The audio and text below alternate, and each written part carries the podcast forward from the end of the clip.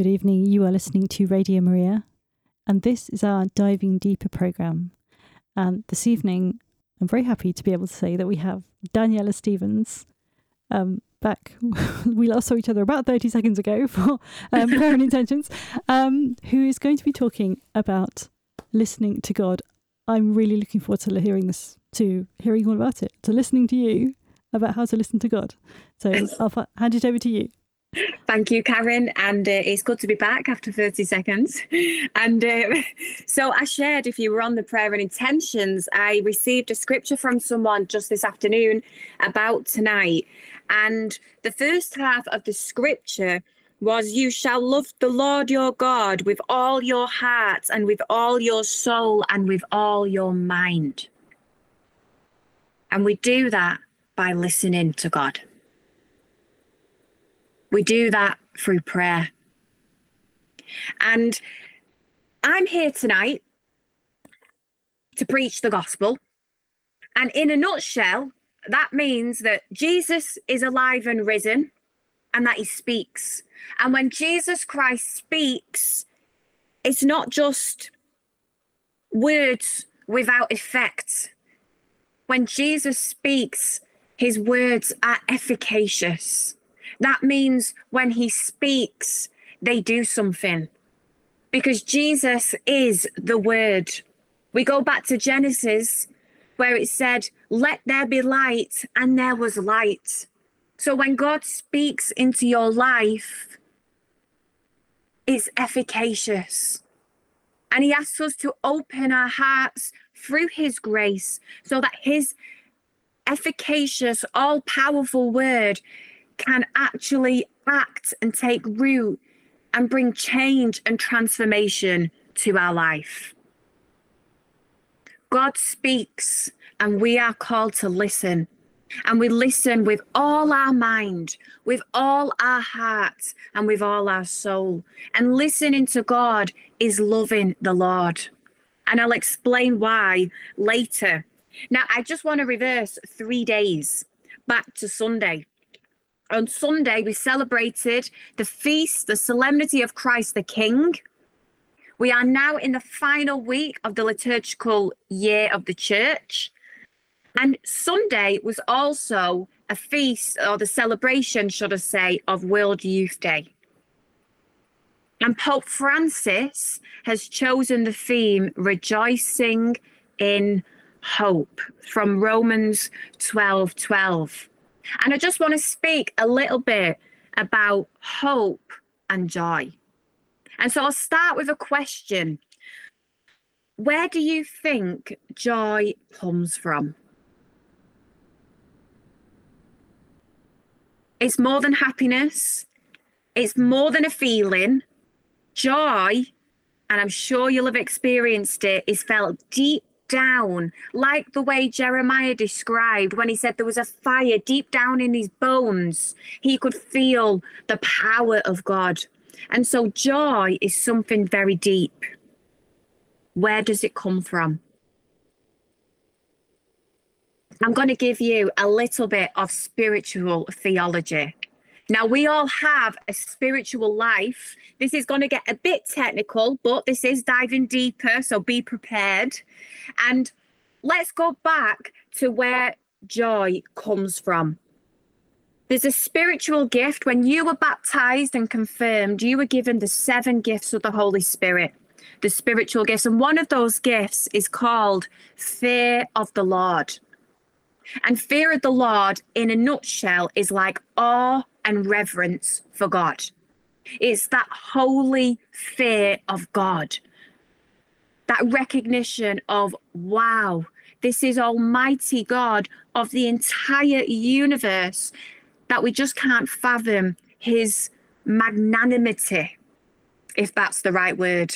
You know, that's an understatement of how much we should fear the Lord. And fear of the Lord is actually strengthened by a theological virtue, which was also put into your soul when you were baptized. And this theological virtue is hope.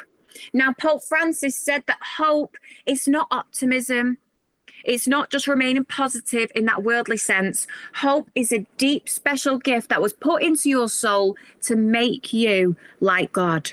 So you've got fear of the Lord, which is this reverence and awe for who he is, this amazing God of ours.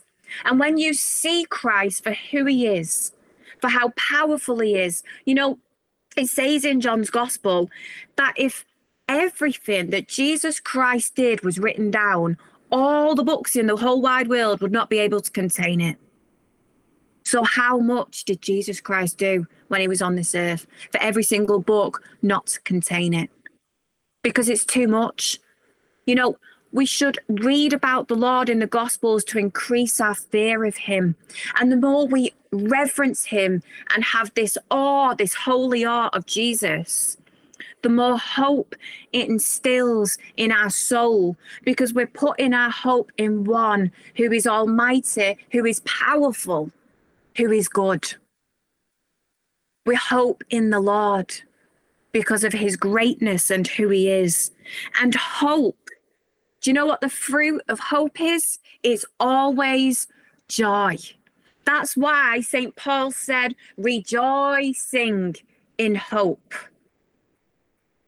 Joy comes from hope, and our hope is strengthened when you have this awe of the Lord because you know who it is that you reverence. So there is a little bit of the spiritual life. And there's a whole synergistical relationship between the seven gifts of the Spirit, between the theological virtues, and between the fruits of the Spirit. And joy is a fruit of the Spirit. You see, God is a God of order, and He wants to bring order to your life, both physical and spiritual. So, how do we increase fear of the Lord?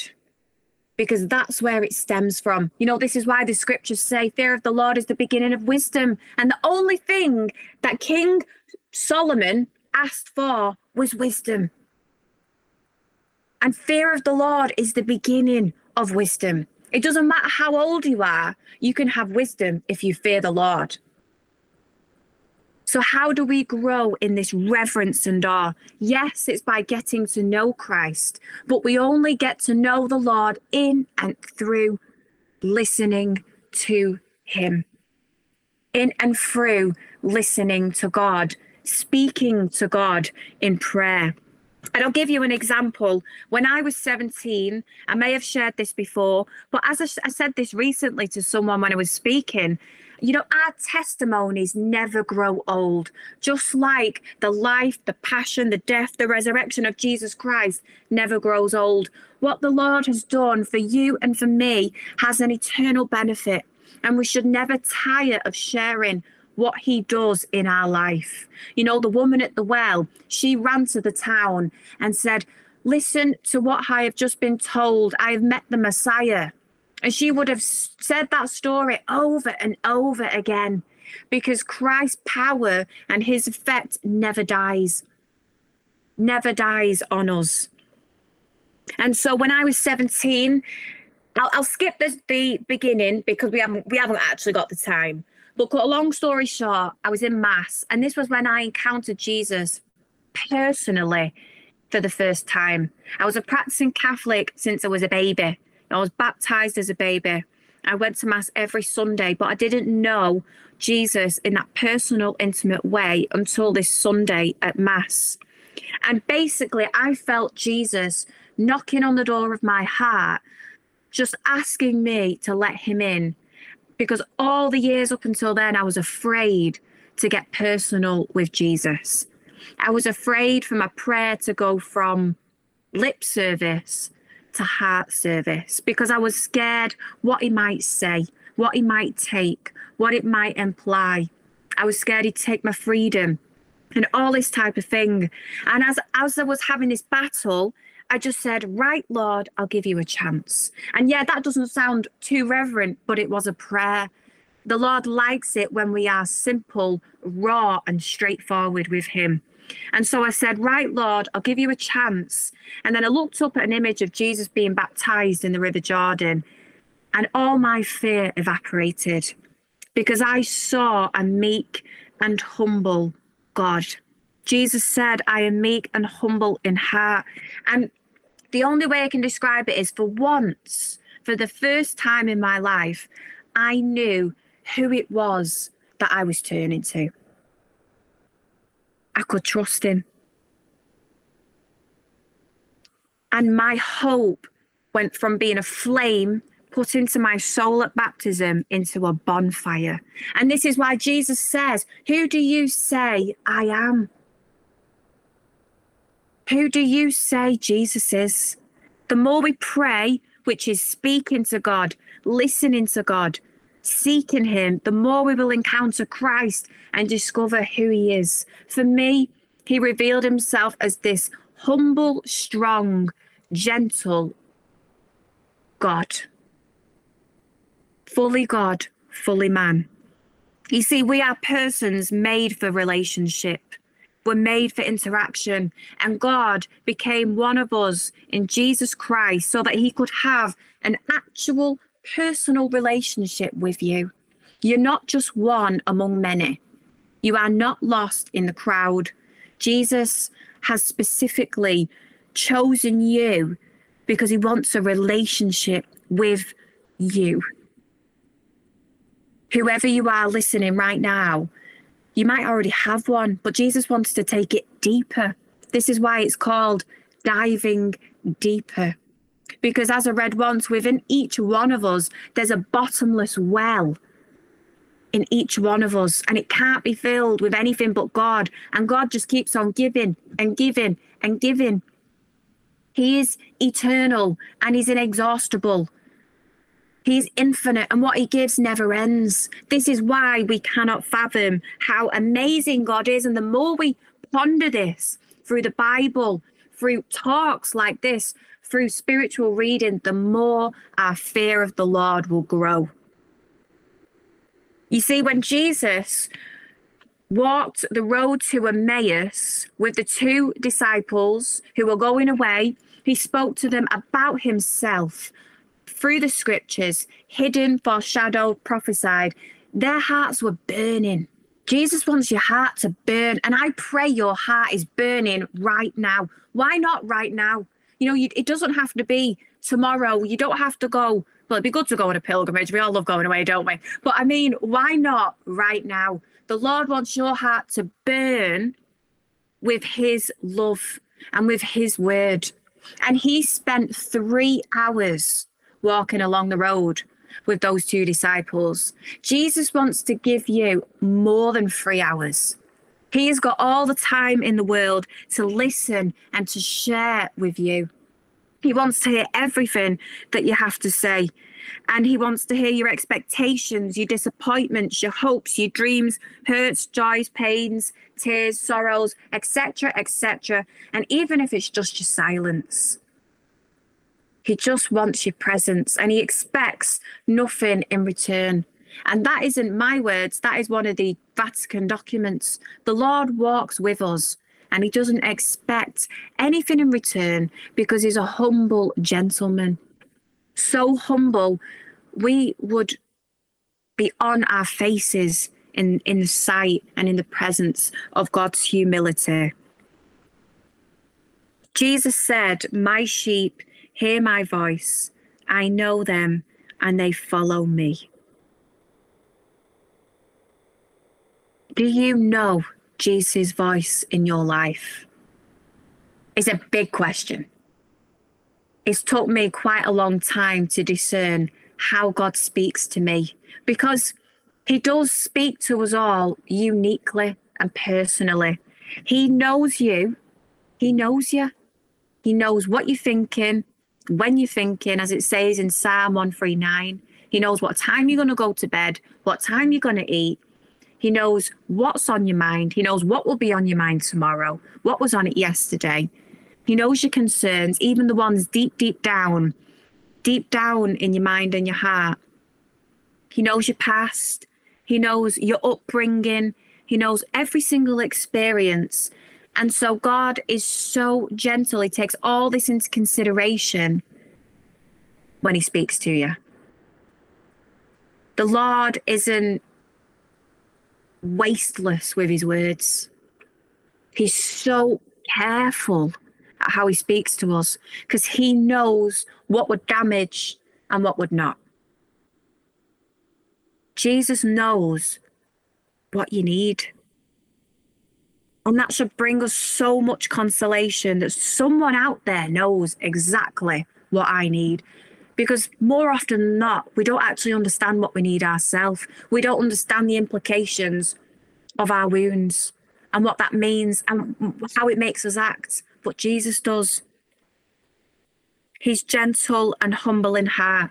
And if you're trying to discern the voice of the Lord, of our Lord Jesus, and Jesus said, Whoever has seen me has seen the Father. And from Jesus' heart, you know, pierced on the cross, he gave us the Spirit. You know, the Trinity, one God, three divine persons. But when one works, when one acts, they all act together. And so when Jesus speaks, the Father speaks, the Spirit speaks, and they lead, they reassure, they refresh, they calm us, they comfort us, they strengthen us, they heal us, they encourage us, they give us hope, peace, joy. They may challenge us, but it's not a challenge in a negative sense. It's more of a you can do this. I, I have so much planned for your life. I see your potential. I see your potential, and I am calling you to rise and to grow. This is the voice of the Lord. But we are in a battle. And this is why St. Paul, read about St. Paul because he, you know, he was a soldier. He, he knew the spiritual battle in Ephesians 6, where it talks about the armor of God. We battle with the flesh, the world, and the devil. And when you feel that stress, anxiety, fear, exhaustion, worry, aggravation, discouragement, and so on, that is not the voice of God. How could God speak discouragement into our life. It is com- it's not his nature. God is good. That is his nature. And the more we learn who he is, the more we'll be able to detect his voice. And and it is true, they say often God's voice is the most gentle, quiet one. But that gentleness, the quietness, that's his strength. You know, you look at St. Joseph, he didn't speak once in the Gospels and he was so strong. He was the one called in the whole of eternity to look after the Messiah. God's gentleness is his strength. And he knows how to speak to you. And my question tonight to you is do you know the voice of God in your life? If you don't, or if you're not sure, that's fine because I'm going to tell you. I'm going to teach you some ways to discern the voice of God because I've learned the hard way. I'm half deaf physically, and I can chat for England, as most people who probably know on this radio station by now. And uh, so Jesus gets more of me speaking than listening.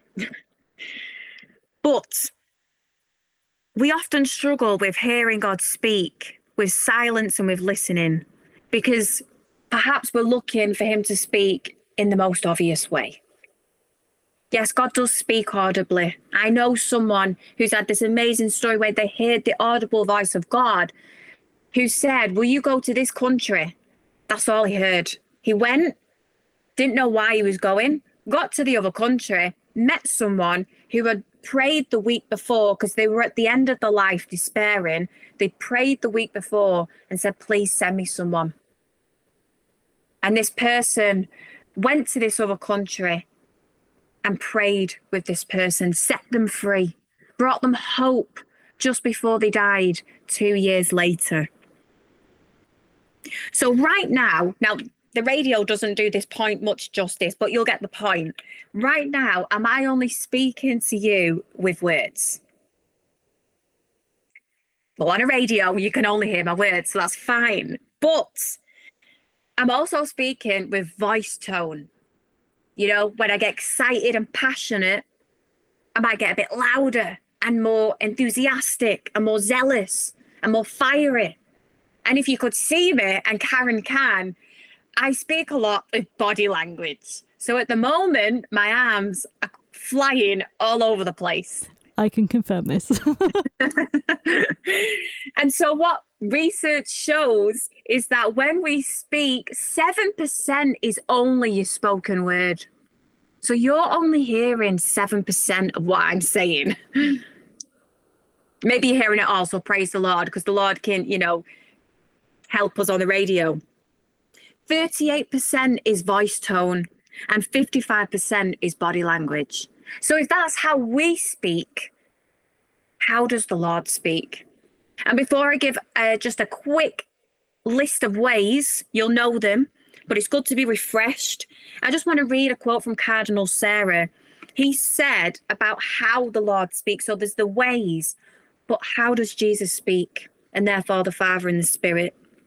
He said, I am always struck by his discretion, by his very tactful manners, with their boundless respect for our freedom. We are as fragile as glass. And so God tempers his power and his speech so as to adapt them to our weakness. God speaks to children with extreme gentleness. And what he has to say to them, he often says without words. Now, I can really confirm that because when I asked you before, how does God speak to you? I've really, I've really only discovered that in the last few months because it's hard sometimes to hear the voice of God. And what I often get is silence. If I pray, I'll get nothing in quotation marks. I'll get silence. Or if the Lord does speak, it's so gentle. And and like Cardinal Sarah described, I must be I must be so fragile.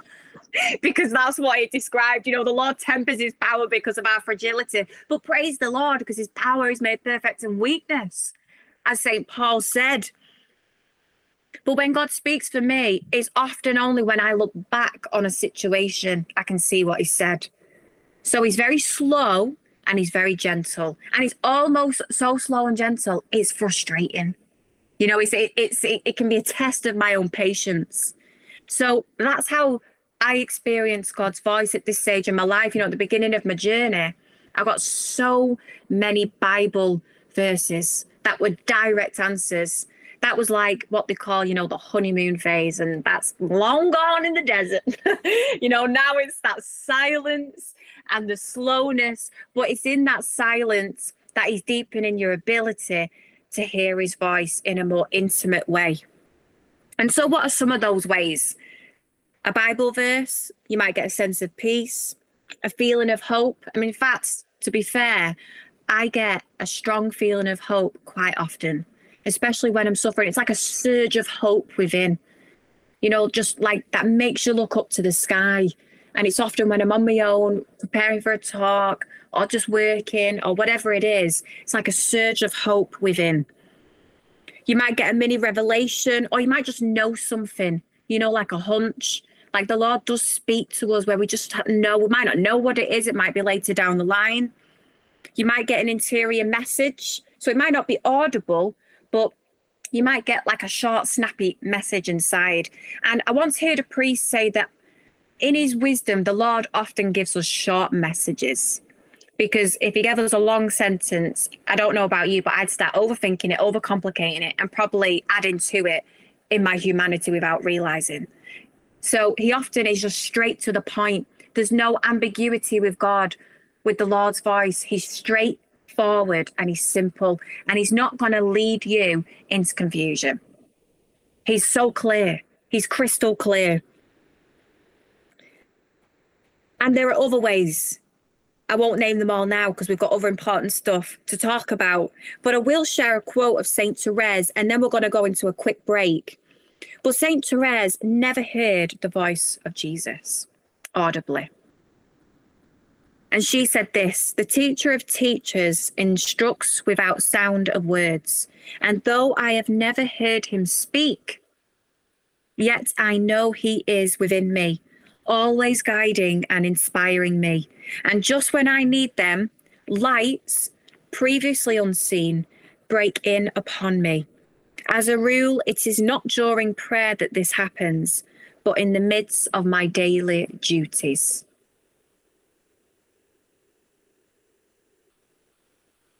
Wow, that is beautiful. Thank you ever so much. We're going to have a music break right now, and we're going to listen to a song called Peace by Melanie Penn.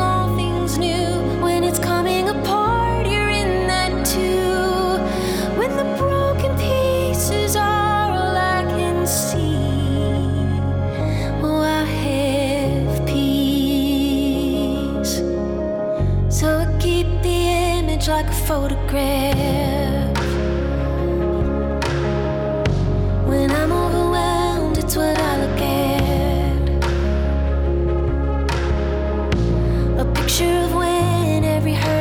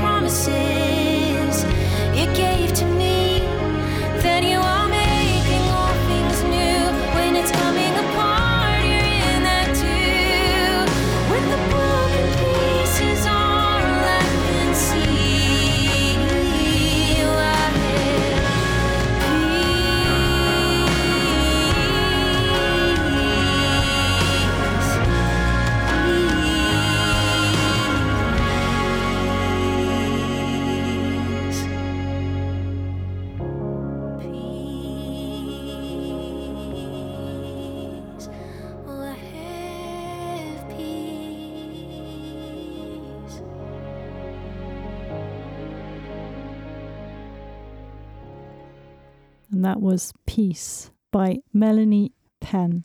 You are listening to Radio Maria, and this is our Diving Deeper program. And this evening, we're listening to Daniella Stephens, who's talking to us about listening to God. So, welcome back, Daniella. Thank you, Karen. So, to pick up where we left off, I just shared a quote of Saint Therese of Lisieux how the Lord, how she says she never heard Jesus speak, but how he spoke in her life through guiding and inspiring her. And she often had this inspiration in and through her daily life, her daily duties. You know, she prayed, but the Lord wants to be involved in your everyday life. And that's where He'll speak as well as in prayer. Now, last weekend, not the one just gone, but the one before, I was in Knock. Now it sounds like I'm in Knock all the time. I think I've shared about Knock a lot here when I'm on the radio. But I was blessed to go to Knock and I went to Our Lady's Shrine and I was praying about this talk that I'm sharing tonight because I shared it somewhere else. And you know, like Saint Therese wanted to become a big saint, and she is. She is in every Catholic church pretty much in the world. She is truly the missionary she desired to be, and she showers roses all the time on the church, as she promised. And she asked the Lord for a little way. You know, the little way of Saint Therese, her shortcut to becoming a saint, like an elevator. And so I was in the apparition chapel asking Our Lady, how do I teach people to listen to God when I struggle with it myself? and what did I get? Silence. I got nothing back. And then I thought, maybe this is it. Maybe this is how God speaks to me, is through silence. And then I started to ask Saint Therese, what's the little way of listening to God? Now, did you know if you take anything from this talk, this is amazing. This point is so cool. And I wish I could take the credit, but I don't know. I just found it on Google. So someone out there shared this amazing wisdom. But did you know that the word listen, L I S T E N, spells another word which is our shortcut to listening to God? So L I S T E N. If anyone's good with English and words, what word am I talking about? Silent. So listen also spells silence. In order to listen, we have to be silent. And lo and behold, Knock is known as the silent apparition because nobody spoke in Knock, the only apparition in the world. But silence is hard because, first of all, you've got the external noise of music, TV, people's voices. I'm not listening to music we just listened to, by the way, that's different. Social media and just all the noise that goes on out in the world, opinions, media, everything, all the noise out there is noisy. But then you've also got internal noise, and this, in fact, is the louder noise. Your thoughts, you know, they say apparently we have somewhere between 10 and 90,000 thoughts a day. 10 and 90,000 thoughts. We're always thinking about something, you know, even without realizing what we're thinking. Then you've got all your fears, your hopes, your dreams, your questions, your wounds, your hurts, your sufferings, your concerns, your anxieties. That's all your internal noise, your ambitions. Everything is noise within. You know, Cardinal Sarah, he wrote in his book called The Power of Silence modern life does not allow us to look calmly at things. You know, Jesus isn't a stress head you know, if we just say it in a worldly way, he's so calm, so in control, so at peace. He's the Prince of Peace. And so the question is, how do we cultivate silence? Now, one of the obvious, if you're using your phone, don't do it now, but is to put down your phone. It really is. I really believe for everyone, putting down your phone is one of the biggest things um, in a step towards silence. You know how the times have changed with phones are great you know we can do so much with them but they are a part of our life. We go everywhere with a phone in our pocket in our bag in our rooms at night everywhere. We use a phone now everything is on our phones. And so if we're not disciplined or careful they can become a distraction so less phone and advent as we approach now is a good time to maybe reduce your social media. And I know it sounds probably the same message, but we all struggle in the same way, and phones are addictive. It's proven. social media is addictive. It's designed to be addictive, all to do with the adverts and the money and all that type of thing. You can watch social media documentaries on various TV programs, even though I said don't watch TV. but putting down the phone to make space for silence, and then confession, adoration, the Eucharist, asceticism, you know, a little bit of discipline, maybe getting up a little bit earlier in this time is really hard. In this dark, cold mornings when you prefer to snuggle up, getting up that 10 minutes earlier, it doesn't really matter as to the quantity. You know, you're thinking, I might have to get up four hours before. It's, it's about your intention. And even if you got out of bed one minute earlier or just on your first alarm as a sacrifice, it's, it's what it's where your motive is and your intention. That's where the Lord looks. So this is where we can do things like Saint Therese said in that little way.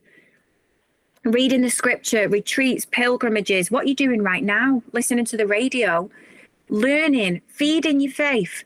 This will, even though I'm speaking and it's noise, your soul is being silenced because it's receiving God's word it's calming it down. You're having to focus on this subject about listening to God and knowing yourself as well, self awareness and acceptance. The saints were all about this. I know, confessing this over the radio, when I'm feeling a bit weak or struggling, I go to my phone, you know, as a distraction. You can just end up going on to distract yourself. So if you know yourself, it's good. And the Lord calls us, the church encourages us to know ourselves. So the little way of listening to God is silence, but what is the little way of silence? Because I said to the Lord, we need a shortcut for silence in this day and age. You know, the amount of noise that we face externally, which is much noisier than life used to be, and internally, which has a greater impact on our internal um, life, we need a shortcut. And the Lord knows how fragile we are. He knows that we cannot do it in and of our own strength. And the shortcut is a grace of a new Pentecost. It's the Holy Spirit. You know, Jesus said, without me, you can do nothing. And more than ever, we need the Spirit to permeate the whole of us our heart, our mind, our body, our soul to calm us, to bring us peace, to silence everything, not to disregard things. You know, if you've got genuine fears, the Lord's not to come into silence and to push them away. He's coming to actually calm you, to bring you peace, and to deliver you of these things that cause so much noise. You know, the Lord is the potter, we are the clay. Yes, we cooperate through prayer, through the sacraments, through confession, through asceticism, putting down the phone, a little bit of sacrifice. Maybe you want to do more. Maybe this, the fire of the Spirit will encourage you to go a bit more, but it'll always be in the grace of God. You know, you'll never have to do, God doesn't want us to do anything in our own strength because we haven't got any. The Lord is our strength. He is the potter, we are the clay. And if we don't make space for silence or prayer, something else comes to fill the void within us. And it's whether it's distractions, whether it's worldly pursuits, we need to pray. And I want to give you an image. I'm going to end. We've got, oh, we've got time. Praise the Lord. It's only quarter past nine. But when people used to say to me, you know, about prayer, you know, listen to your heart. It's about going within and listening to God in your heart. Now, that's true. But my personal experience was I just didn't know how to get there. How do you listen to your heart? You have all these questions, you know, like fears, what he might say. That can be a blockage. Then you can also have uncertainty. Was that God oh, or was that me? Was that really God or was that me? Did I make that up? Did I fluff that out? Was that my imagination just to make me feel good? Or ambiguity. Does it mean this or does it mean that? I know when I've, res- I believe the Lord has spoken, but I've given it 10 different meanings by the end of the prayer and I don't know which one it means. So we battle all these things. You know, what's the interpretation of our prayer? And we can get lost in the prayer when with all these struggles, the Lord knows our weakness. But in Matthew 6 6, I'm going to give you another word for heart because heart is used so much today. Maybe it's lost its efficaciousness, maybe it's lost its impact. And so in Matthew 6, Jesus said, Whenever you pray, go into your room and shut the door and pray to your Father who is in secret, and your Father who sees in secret will reward you. Cardinal Sarah said that the Father waits for his children in their hearts. That's true. He waits for them in the room of their heart. But I'm actually going to give it another name. This is getting technical and it's also a bit mysterious, but I think you will like it. Conscience. quite a, quite a big word, quite a heavy word. But if you heard the description of conscience in one of the Vatican Second Council's documents, it is absolutely stunning. You know, when I say conscience, do you think of confession? When you examine your conscience, that's probably most where we will think of the word conscience when we have to examine it and for what sins that we have to confess. But this is what Gaudium et Spes described our conscience as, and we all have one. It's that secret chamber within, that room within. And this is what the church document describes it as. Your conscience is the privileged place for special intimacy with God and encounter with Him, where His voice is heard, the most secret core and sanctuary of a man. There he is alone with God, whose voice echoes in his depths. That's what your conscience is. It's not just that image that we might have of the the voice inside that convicts us of sin. You know, oh, I don't want to listen to my conscience. You know, people say that to me, I'd be like, oh no, not don't say the word conscience because it seems more like something of judgment. When actually the church calls it a place, a privileged place for special intimacy a hidden sanctuary. That's what your conscience is. How do we get there? I, I want to I want to be there. I want to be there with the Lord. If that's where my secret place is with him, my special intimacy is with him, where I'll hear his voice, why would we not want to go to this place, to this room, to this secret place within? And we've all got our own. It's where the voice of the Lord is heard. And the church is so good. She gives us everything we need. She's our mother. And she gives us the examination of conscience. And I don't necessarily mean the one before confession, I mean the one that is encouraged by Pope after Pope at the end of each day. When we sit and examine our conscience, when we go to this secret place, this sanctuary within to be with the Lord. And what do we listen out for? What do we discuss with the Lord? You can get many formulas. You know, there's one by, I think, Father Timothy Gallagher, the Baker formula. Have a Google. But just for the sake of this talk, I'll just give three ways or four. The first one, we should always thank the Lord. We should always have this gratitude in our hearts for what He's done for us. But the other three things is where did you feel God today? Where did you feel His presence? Where did you have those consolations? Where did you sense he was at work?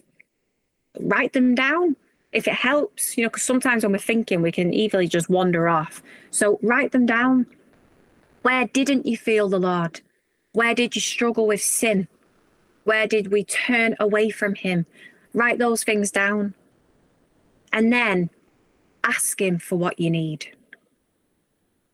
The Lord wants us to listen and He also wants us to speak. It's a two way relationship. So if you remember just those three or four things, if you do that every single night, at the end of the day, could take five or 10 minutes. I give you that challenge. You might already do it, and I really commend you for that. And that is the way of the church to grow and strengthen our conscience in how we get there. You know, our conscience actually does need to be formed, and it's through reading scripture, listening to talks, going to mass, going to confession and the more you do those things, the more easier it will become to examine your conscience and what the Lord is saying. So the church has given us this tool. And doing that for five or 10 minutes every night, you'll actually start to see with your own eyes You know, just like the woman at the well, she could go and preach to the Samaritans her, her own self. She didn't need to send someone to tell them what God had done for her. She went and said it herself. And so if you're looking, if you're examining your conscience, if you go into this sanctuary every night, you will come out with reams and lists of what God is doing for you. And you might think, well, how do I know that's God? And how do I know that's me? Yeah, it might be a bit rusty at the start. And you might not know. This is where it is good to seek guidance from a spiritual director or someone that we trust or listening to church teaching. But the more you'll do it, I don't think Jesus is going to let you down. I think you're going to go strong in the Lord. You're going to know his voice. Jesus said, My sheep know my voice. You will know his voice. And I say that prophetically. You will know his voice. If you don't know it or you feel like you don't know it, you're going to know it because the Lord is never outdone in generosity.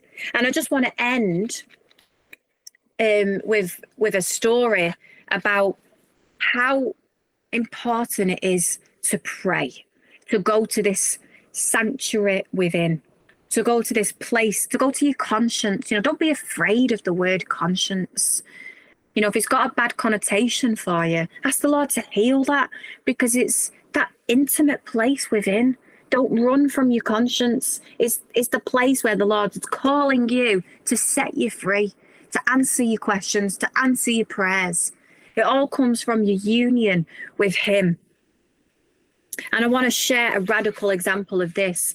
You know, last week we celebrated the the martyrs Andrew Dung-Lac and his companions. And I don't know if you've ever read up on them, but oh my goodness, what they went through as martyrs was unbelievable. You know, the French missionaries that went over to Vietnam, what they suffered for their faith. But then I was reminded of a Vietnamese cardinal called Cardinal Francis Xavier. So he was from, I think, the 1950s. He's a venerable now. He's on the way to sainthood. And he became a priest, then he became a bishop. And do you know what his motto was as a bishop? Hope. Oh, I don't know which way around it was, but it was joy and hope. Gaudium et spes. He was all about joy and hope. And remember, at the start of this talk, I said, rejoicing in hope. That would have been his his you know, motto as a scripture. And just after he became a bishop, he got arrested and he was put in prison. It was a communist regime, um, I believe. So do the research if you would like to look into it more. And do you know how many years he was in prison for his faith? 13 years. He's just been made a bishop. And for nine of those years, he was in solitary confinement. Now, let's just take some time to realize what that actually means. It's a box room with no windows, with a door, probably with like a letterbox where he got his food, no windows, no air. Terrible conditions. In England, you're only allowed to be in solitary confinement for no more than 15 or 30 days when I did my research because it's it's it's really damaging it was really bad for you, man. It could send you crazy. He was in it for nine years. Years. Not nine months, not nine weeks, but nine long years. And it's it's unbelievable. It's a miracle how he survived in this cell for nine years. Might have been a few different cells. But I'm actually going to read to you his own description of his experience and why we should never ever give up listening to the voice of God why we should never stop praying, which is listening and speaking to God, and why we should hold on to a private inner place with the Lord, this conscience, your conscience, your sanctuary, with a tenacious grip. You know, tenacity means to hold on to something firmly. If we let go of this, it's disastrous. And Cardinal Francis Xavier explains why. He said, they tortured me by leaving me under lights day and night for 10 days and then depriving me of all light for long periods. So don't forget, he was in a room with no windows and they put hot lights in there on purpose to make it roasting hot and to take the breath out. One day in the darkness, I noticed a tiny hole through which the light shone. From then on, I used to put my nostrils there to breathe more easily. Whenever there were floods, snakes used to invade my cells and sometimes climb my legs to avoid the water. I had no toilet, but since I received hardly any food, I had little need of one. Prayer saved my life. In moments of great suffering, sometimes when I wanted to pray, I could not. I was desperately tired, sick, and hungry. Often I was tempted to despair and rebellion, but the Lord always helped me. Now, there is a radical example of someone whose faith was tested in a way that we probably well, we wouldn't understand unless we've been there ourselves. But we could probably resonate with some of the things that he said. You know, when we're tired, sick, and hungry, whether physically or spiritually, we can be tempted to despair and to rebel. You know, Lord, forget it. I'm not praying. You know, when we can get those, we can get to that place of frustration and anger with the Lord. But prayer, when you persevere through, it softens all that within. You've got to cling to Jesus and to the sanctuary that is within you. You've got to keep going there, even if there's block after block after block, discouragement after discouragement. Because as soon as we start to walk away from there, like Cardinal Sarah, uh, Cardinal Francis Xavier said, it saved his life. His all he had was to listen and to speak to God. That's all he had. And so, in this time of Advent, I really encourage you. I think we should all make, even if it is already, that's really good, but keep it there. Let's make prayer speaking to God, but especially listening to Him in silence. Let's make that our priority. You know, what are your priorities? Above everything, and I mean everything, even food. Now, I'm not saying don't eat, but the scripture says man does not live on bread alone, but on every word that comes from the mouth of God. So, above everything, we should put prayer because that is, as the scripture says in Matthew, which my friend sent me before tonight, you shall love the Lord your God with all your heart, with all your mind, with all your soul. And you do that through prayer. You know, if you've got maybe not a powerful image of prayer, ask God to heal that and, and to give uh, ask him to give you a powerful image of what prayer is. It's going into that secret sanctuary within to be with the Father, to be with the Son, to be with the Holy Spirit, to be filled anew. And that is ultimately what we need. That should be each one of our priority. And pray for that this Advent. And I'm telling you now, you'll have an amazing Christmas. You'll have, you will. The child will be born anew within, and it'll be life changing. Ask the Lord to go to take you within to where He waits inside your conscience, your heart, your room, whatever word resonates, and pray for the intercession of Venerable Cardinal Francis Xavier from Vietnam, who became a cardinal after he was released from solitary confinement by Pope John Paul II. Ask him to pray for your prayer life, and he will intercede, and it will be set on fire with joy and with hope. Amen. Amen. Thank you so much. So much inspiration. So much to go with there. And well, yeah, just an invitation to go deeper, isn't it? Just oh yeah, literally to go deep within. Deeper, exactly. yes, but it's we all need to do that, and I've been feeling that myself for sure. So yeah, that is absolutely beautiful. Thank you. Um, could I possibly ask you to pray for everybody listening right now? Yes, I do apologize because I know we haven't had time for another song and any t- um, questions, but let's pray. The Lord knows what we need, and He obviously wanted to speak. So, Jesus, we thank you for this time together now for everyone who is listening. Already, you are pruning, you are training them even more how to listen to you. You know, the inspirations that you lay on their heart, the connections that they start to make ah, Lord, this is what you meant. You know, Lord, open their ears. Take them on the journey within this Advent into the sanctuary, that secret place within that the church calls our conscience, our hearts, that room where the Father waits for each one of us, who Christ takes us to through the power and the inspiration of the Holy Spirit. I pray, Lord, that for each person listening, you will set their prayer life on fire. Literally, Lord, that you would pour such abundant grace into this, this that this becomes a priority for them if it isn't already, that it becomes the top of their list and that they cannot go a day without going into their conscience with you, without listening to their conscience, which is you, Lord, speaking in and through this place that is within them. Give them the desire, draw them, Lord, into this place where you wait for them because the church teaches that as baptized children of God, that the Trinity dwells within. So let us dine with the Lord within. We pray for this grace, Lord. We know it's a grace. We can't do it ourselves. Help us put down the phone. Help us turn off the TV. Put down the newspaper.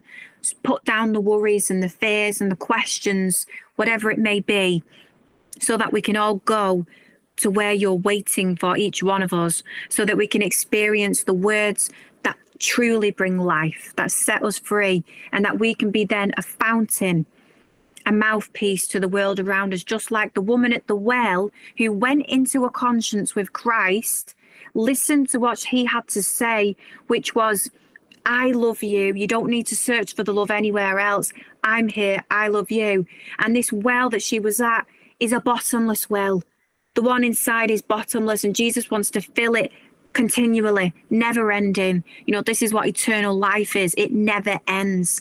And eternal life is knowing Jesus Christ, and it starts here and now in this life because of what he's done for us. So we thank you, Lord. We praise you, Jesus, and we ask for your mercy and grace this night and through all of Advent. In Jesus' name, amen. Amen. Thank you so, so much. What a Thank you. blessing. Amen. God bless. Thank you. Thank you for having me. God Thank bless. you for coming. God bless. God bless.